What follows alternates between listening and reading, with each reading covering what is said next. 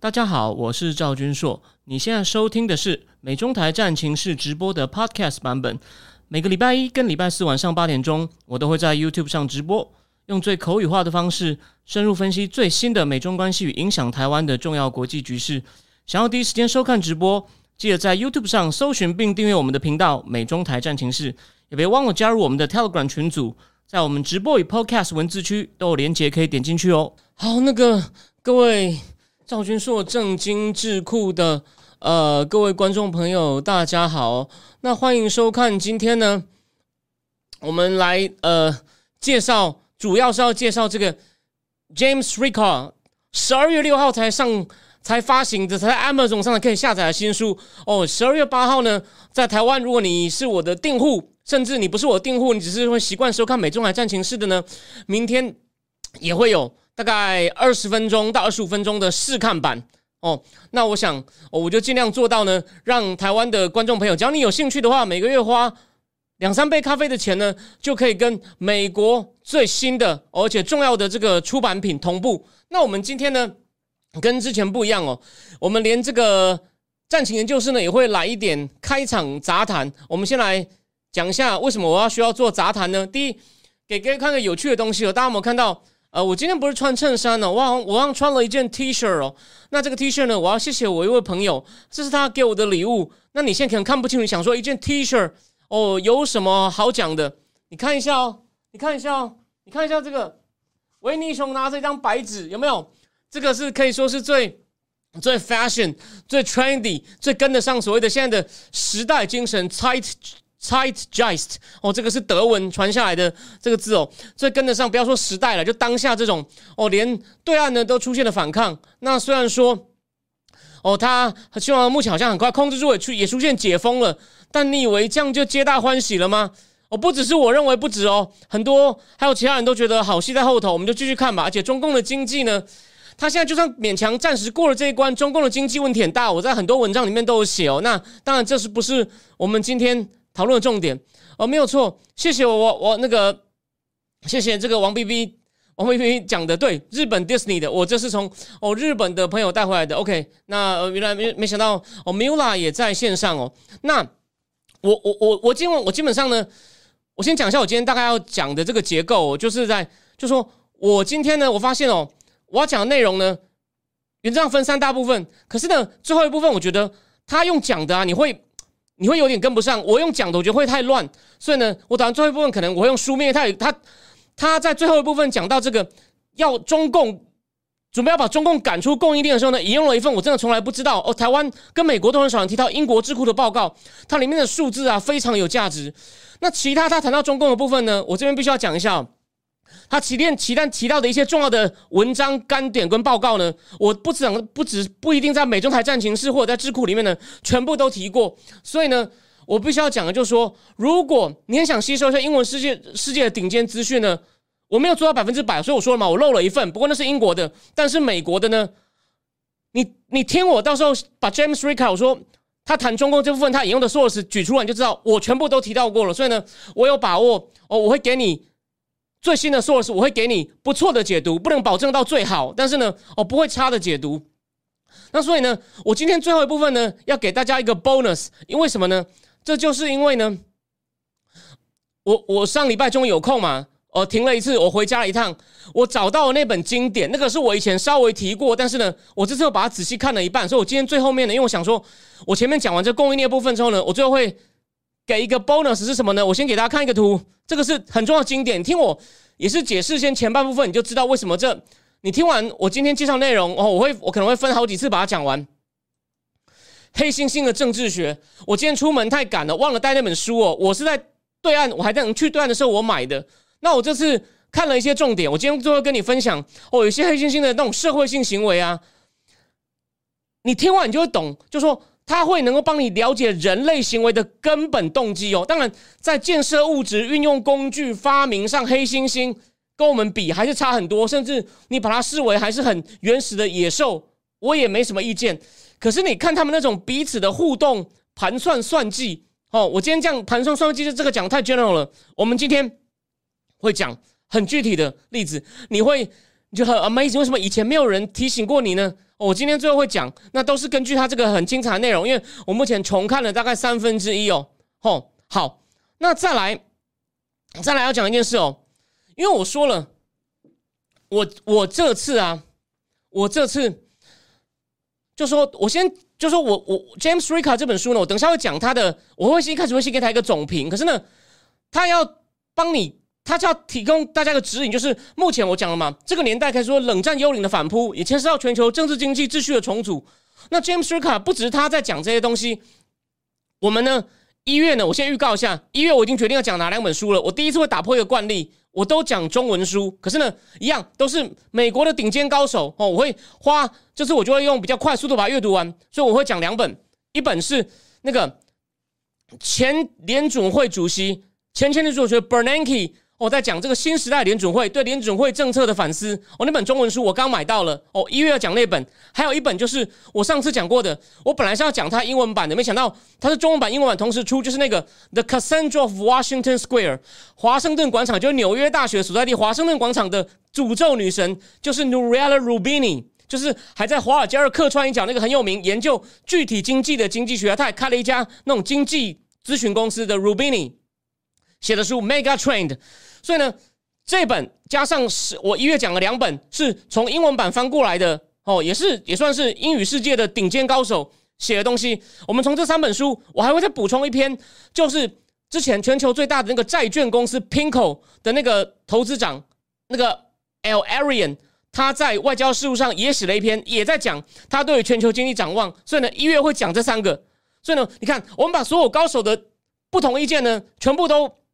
把重点摘给你看，然后由你自己去判断，好吗？我想在台湾，我能做到这样的人，我不敢说我是唯一，但应该不多哦。所以呢，你愿意订阅的话，我觉得这是你一个哦不错的选择，好吗？好，这就是我们的开场杂谈。好，我们再来呢，就进入正题哦。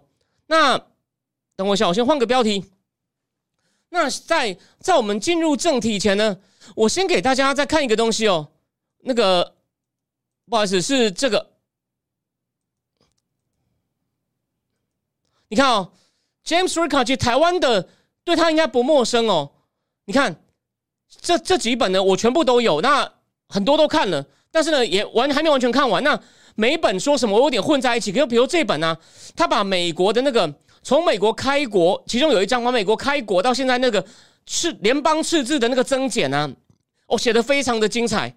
然后呢，还有一本呢，他把那种也得过诺贝尔奖的实验经济学，讲他们做一些那种跟现实完全脱节的实验。然后呢，基本上呢，把人的那种一个不重要的动机呢，然后做一个很无聊的实验，然后呢，想要类推到真实生活，是完全毫无意义的。哎，他真的因为什么呢？因为他有很丰富的实务经验。我说过，他也参与过美国那个外来投资审查委员会。然后他有一本书也提到，他好像有跟美国的这个呃情报机关呢，也当过这种外部的专家。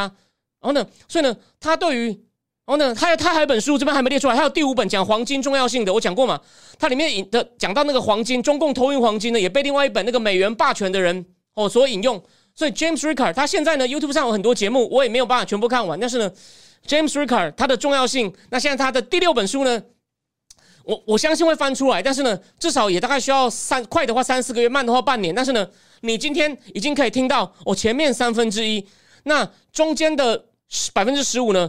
它相当就是新的供应链会有什么因素影响它呢？我今我今天要讲的是供应链，这个供应链全球的供应链一点零是如何建立，然后再来现在这种商学院的。供应链管理呢？哦，有哪些概念？但这这概念呢，如何见树不见林，抓不到现在这种深层的大变化？我今天就讲这两个东西。那后面供应链二点零怎么重建呢？我只是跟你讲大纲，然后重要内容我会用写的，因为我讲了有一个英国的智库 Jackson Society 的报告呢，在讲。五眼联盟对中共的依赖啊，它里面的数据什么的很精彩，那个这个值得写下来，因为你如果你要随着参考的话，那真的是目前我觉得，哎，我不知道为什么，反正英文世界漏掉了哦，中文世界好像也没有人翻译出来，好吗？好，那这就是 James Ricker，反正他有充分的实务经验，也当过哦美国政府的外部专家，现在就是一个结合了搞总体的政治经济跟甚至某些个体层面的投资，所以呢是两个层面都懂的哦。像我再讲一次，上次有人问我指数型投资不好手，个体部分我真的没有办法回答，我不能 gay 搞哦，我不是某某人，好吗？虽然我下礼拜会见到他两次，为什么？这不是重点，我们再我们有机会再再讲。好，那个那个好，谢谢小珍珠，我的插头我插了，我们现在呢就开始来讲 James Rica 这本 Sold Out，他呢。它主要呢，这故事呢，就是在讲目前哦，为什么收奥的东西不够了？为什么？因为供应链哦出了问题。好，那我先讲一个总总体评价。我必须说，当然这是一个非常及时的话题，光看标题我就很耸动。那他从他大概文章里面提到一些事实，最高到今年的大概四五月，所以呢，大概是到半年前，半年前。那它里面呢写了很多很详细的事实，然后呢也提出一些蛮漂亮的大架构。当然。他那个最底层的事实跟上面的大架构，就是说归因到底发生了，他去解释它呢？我认为还有些落差哦。然后听我讲就觉得，哎，赵大你是不是唬我啊？没有，是因为他有些事情连我看完都觉得个别很精彩，还没有完全连在一起。他讲的是一个很大的问题。其实你以为供应链只是个管理学的名词吗？No，它就是代表，基本上就代表所谓的今天的全球经济。大家不要忘了一件事哦，张忠谋在 Arizona，张忠谋的。其他人当然不是都会讲一些贺词吗？我们终于我要在美国制造了，然后呢带来全世界最好的公司，大家都很开心。拜登说：“你看我的政策有效。”虽然那个川普时代，拜登等于给人家收割了，当然他的总统我没什么意见。而且呢又提高了台湾能见度。可你看张忠谋反而讲的很悲哀啊，他说全球化跟自由贸易已死。其实他有点在讲的意思，就是说我们我们不是如果根据自由贸易，我们不会来啊，这是弦外之音。就好像我上个月带大家导读。芯片战争的时候，我最大收获什么？你知道吗？我看到作者这个题外话，我看到作者写说，讲到台湾的芯片发展，都只提到张忠谋，没有提到老曹。我就问就恍然大悟，为什么？为什么老曹现在要出来这么积极了？但这是好事。这结果，我只提醒他的深层动机是要跟张忠谋一较高下。张忠谋的 baby 现在是全世界注目的焦点。我老曹当年不会比你差，我也有一个莲花电子啊，没关系，我另一条西进跟你一争雄长。但他结果对台湾是好的，所以呢。良性竞争哦，鼓励他们，鼓励他们继续拼下去。回到正题，讲到全球化、自由贸易已死，已死，这太笼统了。我们今天就来前半段告诉你，James Ricard 怎么看它里面。所以我说了，我前面会讲很多很细的东西，然后后面呢会忽然跟你讲一个所谓的大架构，就是 James Ricard 认为这个根本就是代表经济全球化经济体系的一个代表。这个这么长的供应链呢？它现在出问题是整个复杂系统的 breakdown 崩溃，哦，这是它的大架构。那他举了很多具体的例子，他说这只是症状，背后是指这个整个系统的崩溃。如何重建？我就说了，今天呢，我可能会我一个讲到不知倒地，你可能也会觉得哦，我听不下去了。所以呢，我可能用写的。好，现在开始喽。一开始当然他会做一些历史回顾嘛。古古其实古代啊，东西方世界还分隔的时候，你看大家就记得那时候罗马人也都用那个。中国人的那个丝嘛，那时候在每一本书里面都会看到罗马一个人叫普拉尼，他都会讲哦，我们好爱丝哦。可是那时候不是有一个使者哦，要到大秦，大秦使者要到罗马，结果后来因为有海嘛过不去。反正呢，但古代地中海世界哦就连成一体，所以呢，法国不是有一个很有名的历史历史学派吗？哦，这是我自己讲的，叫年鉴学派。其实他的意思就是说，他那个原文叫 Lezane，就是 the years，意思说你要看历史的长期性变化。那个学派的掌门人呢？他的代表作呢，就讲这个地中海。那所以呢，古代呢，其实从埃及到地爱尔兰呢，哦，以地中海为中心，正在往上的这供应链呢，第一次遇到断裂什么时候？他就帮大家帮他复习历史上潜力哦。第七八世纪为什么？因为伊斯兰教兴起，哦，回教徒疯狂的攻进来，所以呢，就古代这个地中海的供应链就断掉了。然后呢，后来呢，伊斯兰对地中海贸易的封锁呢？哎，终于怎么样？怎么样被打破了？这个封锁被打破了呢，就是 the blockade 哦，was ruined，was destroyed，被十字军东征。那在十十字东征十一世纪末时候，就把这个这个他们对地中海贸易的封锁给打破了。然后之后呢，又出现一个更重要的东西呢，有一个当代最有名的美国，算是美国学术圈的历史家。你可能想，啊，美国厉害不就世界冠军？No。其实历古典的人文科学啊，欧洲跟美国还是能拼的。美国的扛把子就是五六十年前的扛把子，叫做威廉麦克尼尔。他早期的一本书就要讲威尼斯共和国的兴起。我问这个这本书真的很不错，我没有觉得去讲，但你有时间可以去看哦。威尼斯共和国从十三到十一世纪呢，它的金融跟航海实力都达到巅峰，它就是把被回教徒。封锁打破以后的新供应链的关键就是威尼斯共和国。沈荣清老师在脸书上，我也常常会点到一些嘛。哦，所以沈沈老师也是好学深思，是真正的教授。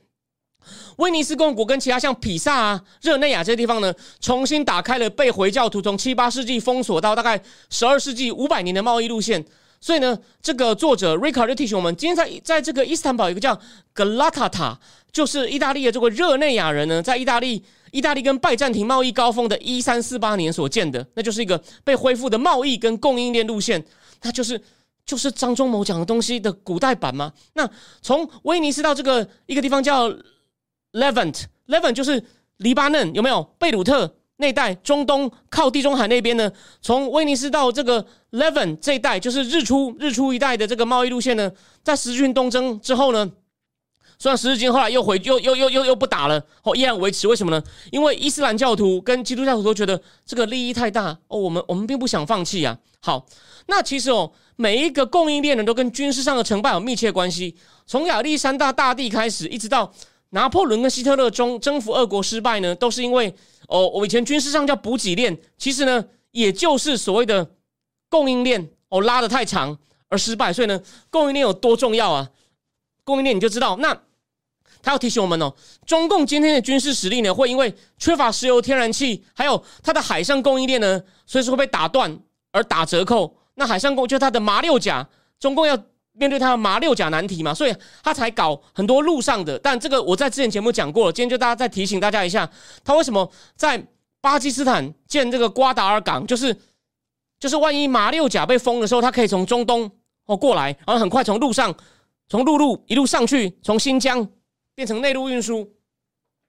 那十九世纪的英国呢，就是第一个所谓结合了军事跟商业动机，建立了史上一些最长、最复杂的供应链。哦，所以呢，在时那时候不是凯因斯不就写过一段话很有名，在网络上都会看到。这凯因斯大意就是说：，哎，今天一个就英国的中上阶级啊。不管他要什么物产呐，都可以从全世界运来啊。他还可以投资一些债券啊，比如说建阿根廷的铁路啊。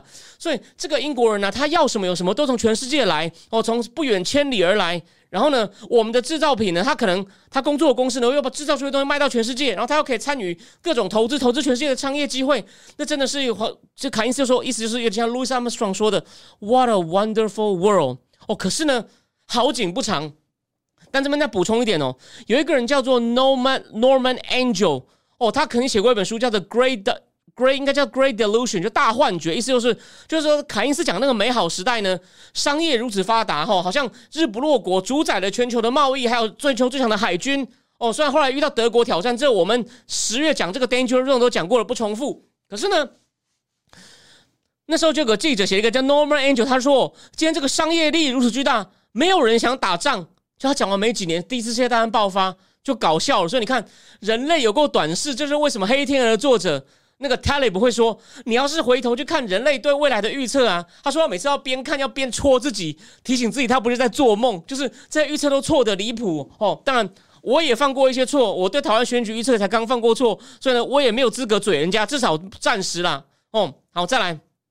可是第一次世界大战以后，你看哦，一九一七到一九二二四大帝国垮台。奥匈帝国、德意志帝国、那个沙皇，还有那个鄂图曼土耳其，全部都倒台。然后他还提醒我们，清帝国在不久前也崩溃。然后呢，从大概一九一七到一九八九年为止哦，这长达七十年哦，世界的贸易跟供应链网络都没有一九一四年时所存在的贸易供应链网络这样子绵密哦。你看哦，所以所以说要到一直到一直到一直到八九年哦，基本上是苏联崩溃以后呢。一个新的全球化二点零才开始也达到高峰，但到二零一九哦，最后的回想一下，二零一九那时候就台湾就在寒流之中哦，郭董选总统，没想到我们那时候都不知道大浪要来了。那在八九年之后呢，先是苏联垮台，再来他提醒我们三件事情哦，他真的功力不错。你看他，我觉得他根本不懂中文，也不是亚洲专家，他就说，你看邓小平九二南巡，九四年人民币贬值，九七年香港回归，二零零一中共加入世贸。都是让这个贸易供应链网络越来越紧密，因为他刚刚举的这些事情，都让中共经济实力越来越大。那俄罗斯其实到二零一二才加入世界贸易组织，但他反正也是加入了，所以呢，他就提醒我们说，总之就是中俄跟欧盟还有这个美墨加自由贸易区呢融合之后呢，完成了世界贸易的这个全球的 global mosaic 哦，全球的拼图啦。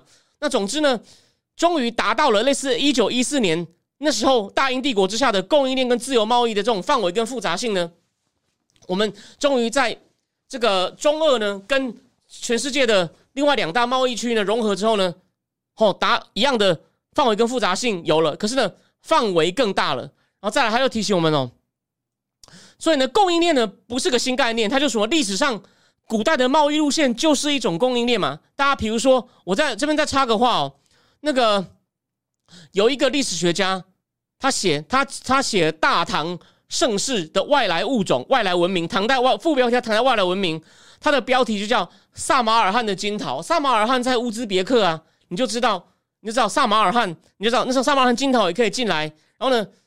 还有那时候，那个还有印度的大象在长安也看得到，那是就是那就是呃古代的供应链。那今天呢，就供应链不是个新概念，可是它就提醒我们，供应链管理 （supply chain management） 的这门科学管理科学呢却是新的。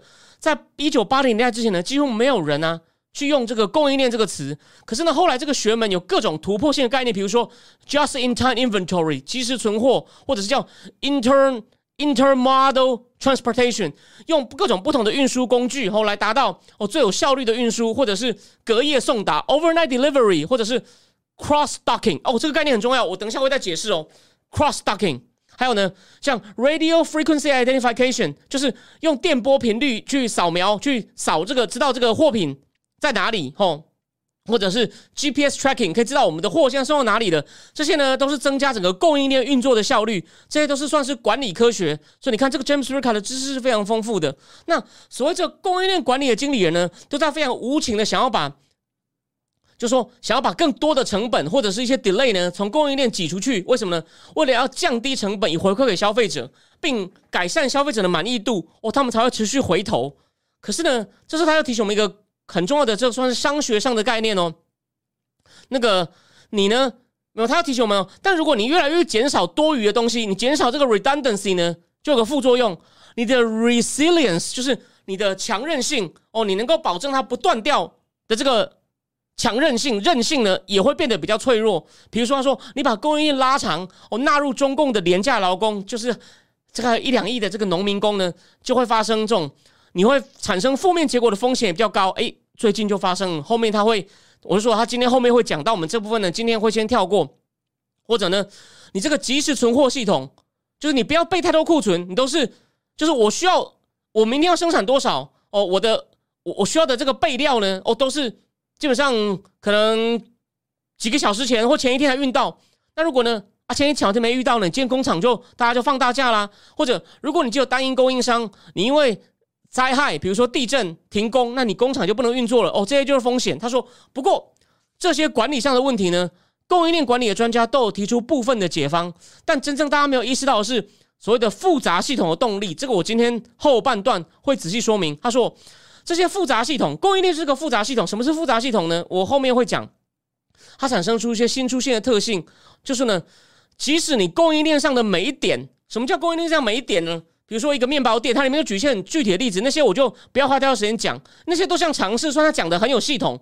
你一个面包店没有那么简单的，你要从麦子哦，谁去种麦子啊？麦子后面又有种子，麦子种子种好以后呢，又要靠人运输过来，然后呢再做成面包，然后再配送到店里面，店里面有货架，要有员工，员工也要管理，然后消费者，你要你要给消费者什么样的面包？消费者喜欢什么？哦，这些都是问题。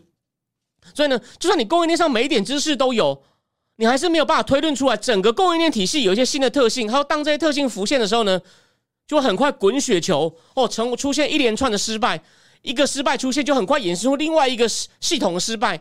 这个听起来很抽象，等下他会讲很多具体的的你想不到的具体的实例，比如说像雪崩、电网崩溃的原理都一样。那目前呢？全球供应链失灵的负面后果就是通膨，这就是为什么去年联准会一直讲这只是 transitory，其实这根本就胡扯，搞不清楚状况。所以他们有那么多经济学家那么好的资料库，为什么抓不到呢？那 Lord Summers 虽然是最早预测到的哦，这是我自己补充的。哦。Lord Summers 最近还说升息不够，这个今天不是我们讨论重点，你们可能要去请问 Mula，Mula 一定有很好的见解。但是 Lord Summers 是讲说，你钱发太多，他对于供应链呢琢磨不多。可是呢，真正的 root cause 就通膨的 root cause 是供应链。那我们今天就是我们仔细探讨的主题。当然，通膨还有很多其他成因，可是呢，这次所有的主因就是供应链出了问题。而反而讽刺的是呢，他要提醒我们哦，现在这个供应链造成的通膨呢，如果再恶化下去，可能会变成通缩。当然。现在情况可能因为联储会出手了哦，情况也许哦会稍微降温哦，不会那么快。如果是因为他写的时候呢，他举的最严重的情况都是在去年差不多这时候，他那时候的语气很悲观，以为会直线的往下掉，甚至通膨就会变通缩。为什么呢？因为买不到了嘛，根本没有东西可以买，销售减少，那你只好把员工资遣，员工之前没有钱了啊，大家就不消费，成长放缓，到现在还没有他他讲的东西呢可能会再慢一点才出来。可是呢，他讲这个大 picture 呢，我还是准的。好，所以呢，他就说，反正呢，他现在这就是他讲的一个，其实我已经把他 overall idea 告诉你了。再来，他就要他就要介绍什么呢？就是供应链管理这门学科的一些概念。那不过他还是要再度提醒，供应链的问题是整体性的，不光是没有船或没有半导体的问题哦。他等下会举很多具体的例子，然后呢，他在然后他提醒大家具体的成因是什么，他就引用这个所谓复杂系统的概念哦。好，那再来。他就会开始讲一些，先讲一些算管理科学上的东西，就知道他的知识哦，不只是这个高层的政治经济哦，或者个体层面的投资，他连他为了写这本书呢，也做了一些，也懂了一些商学哦，很妙哦。就在我下礼拜要跟一个商学教授在法庭上见面的一个礼拜前，我就刚好讲到商学，这其实冥冥之中有没有很奇怪哈？插一点题外话，供应链呢，它不是一个物品，大家不要想成一个 object，它是一个过程，是要我们要去。建立一个完整的流程来做到两件事：降低成本跟满足消费者。哦，那你可能想，这不是废话吗？你讲这干嘛？你看，我请你喝咖啡，不是要来提，不是来提这种尝试，没有这么简单的哦。降低成本跟满足消费者这两个目标不一定是互补的哦。你有时候要让消费者满足，那你得他的信任呢。哦，因为你要你要达到他满足，让他信任，他才会回头。哦，这个需是需要提高成本的哦。那有时候呢？你为了要满足消费者对低价的需求，需要牺牲他们对选择性的期望。你如果以前有在看黎智英在一周刊的专栏，他常常就要讲这件事，讲他的 Giordano h a n g t a n 为什么会成功，就是我们宁可呢牺牲样式，换颜色多一点哦，让消费者，然后呢低价来让消费者选。他说我们这个模式很成功。我乍看的时候，小时候供应链知识不足，觉得这没有什么，你跟我讲那么多干嘛？现在觉得。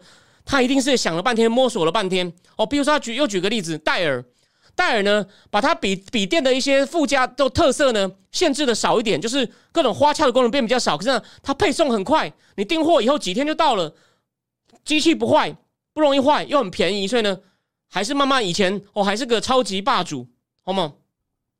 然后呢，好，那再来呢？他说我，不过他要提醒我们，这个这个更有趣喽。哎，这个也牵牵涉到我以前硕士班的一个专长哦。历史上呢，年年最长的供应链呢，最成功的供应链呢，是在一家公司里面，是一九二七年到一九四零年的福特哦。那福特呢，那时候就管理一家今天称为垂直整合的公司。那也是我在中央产经所念书的时候上产业经济学第一堂，我我们老师跟我们讲的垂直整合跟水平分工。我先继续讲下去。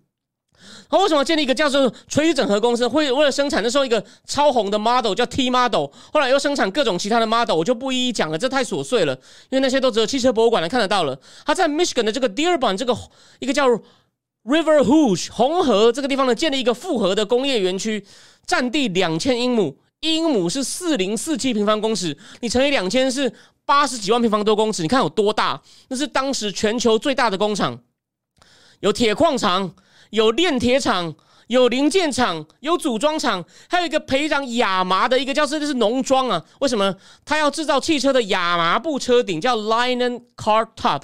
还有一座小森林可供伐木，还有锯木厂。哦，可是呢，就是他就是自己的桶包啊，吹直整合。我可以再跟你举一个我自己工作上的例子。我在六七年前曾经拜访过台东工业区八十五度 C 建立了自己的烘豆厂，从星巴克挖人来。专业的烘豆师来，我那是个很大的烘豆厂，因为他那时候觉得我自己烘可以降低成本哦，保证供货的品质跟周期就一样嘛，这就是一个垂直整合概念。我弄进来自己做，可是呢，这种概念呢，被当这不是今天管理科学的主流。我真想下礼拜在法庭上问他一下，没有开玩笑的。好，那在我先我先喝，我先休息，就是我先喝一口喝一口饮料休息一下。然后剩下的部分呢，就保留给哦每个月或是每年支持我的非常谢谢的正金智库的会员。那如果你想继续看下去的话，欢迎你可以订一个月试试看，或者是好一下订一年，我也非常的哦感谢你啊。一样就是下个月呢，读一篇英文文章跟两本 Bernanke 新出的书的中文版，还有纽约大学的那位算是。研究实际经济政策最厉害的 Nuriel Rubini，二点零六说金融风暴一定发生，被嘲笑你没有数学模型。他的新书 Mega Trend 的中文版，好，再来就继续。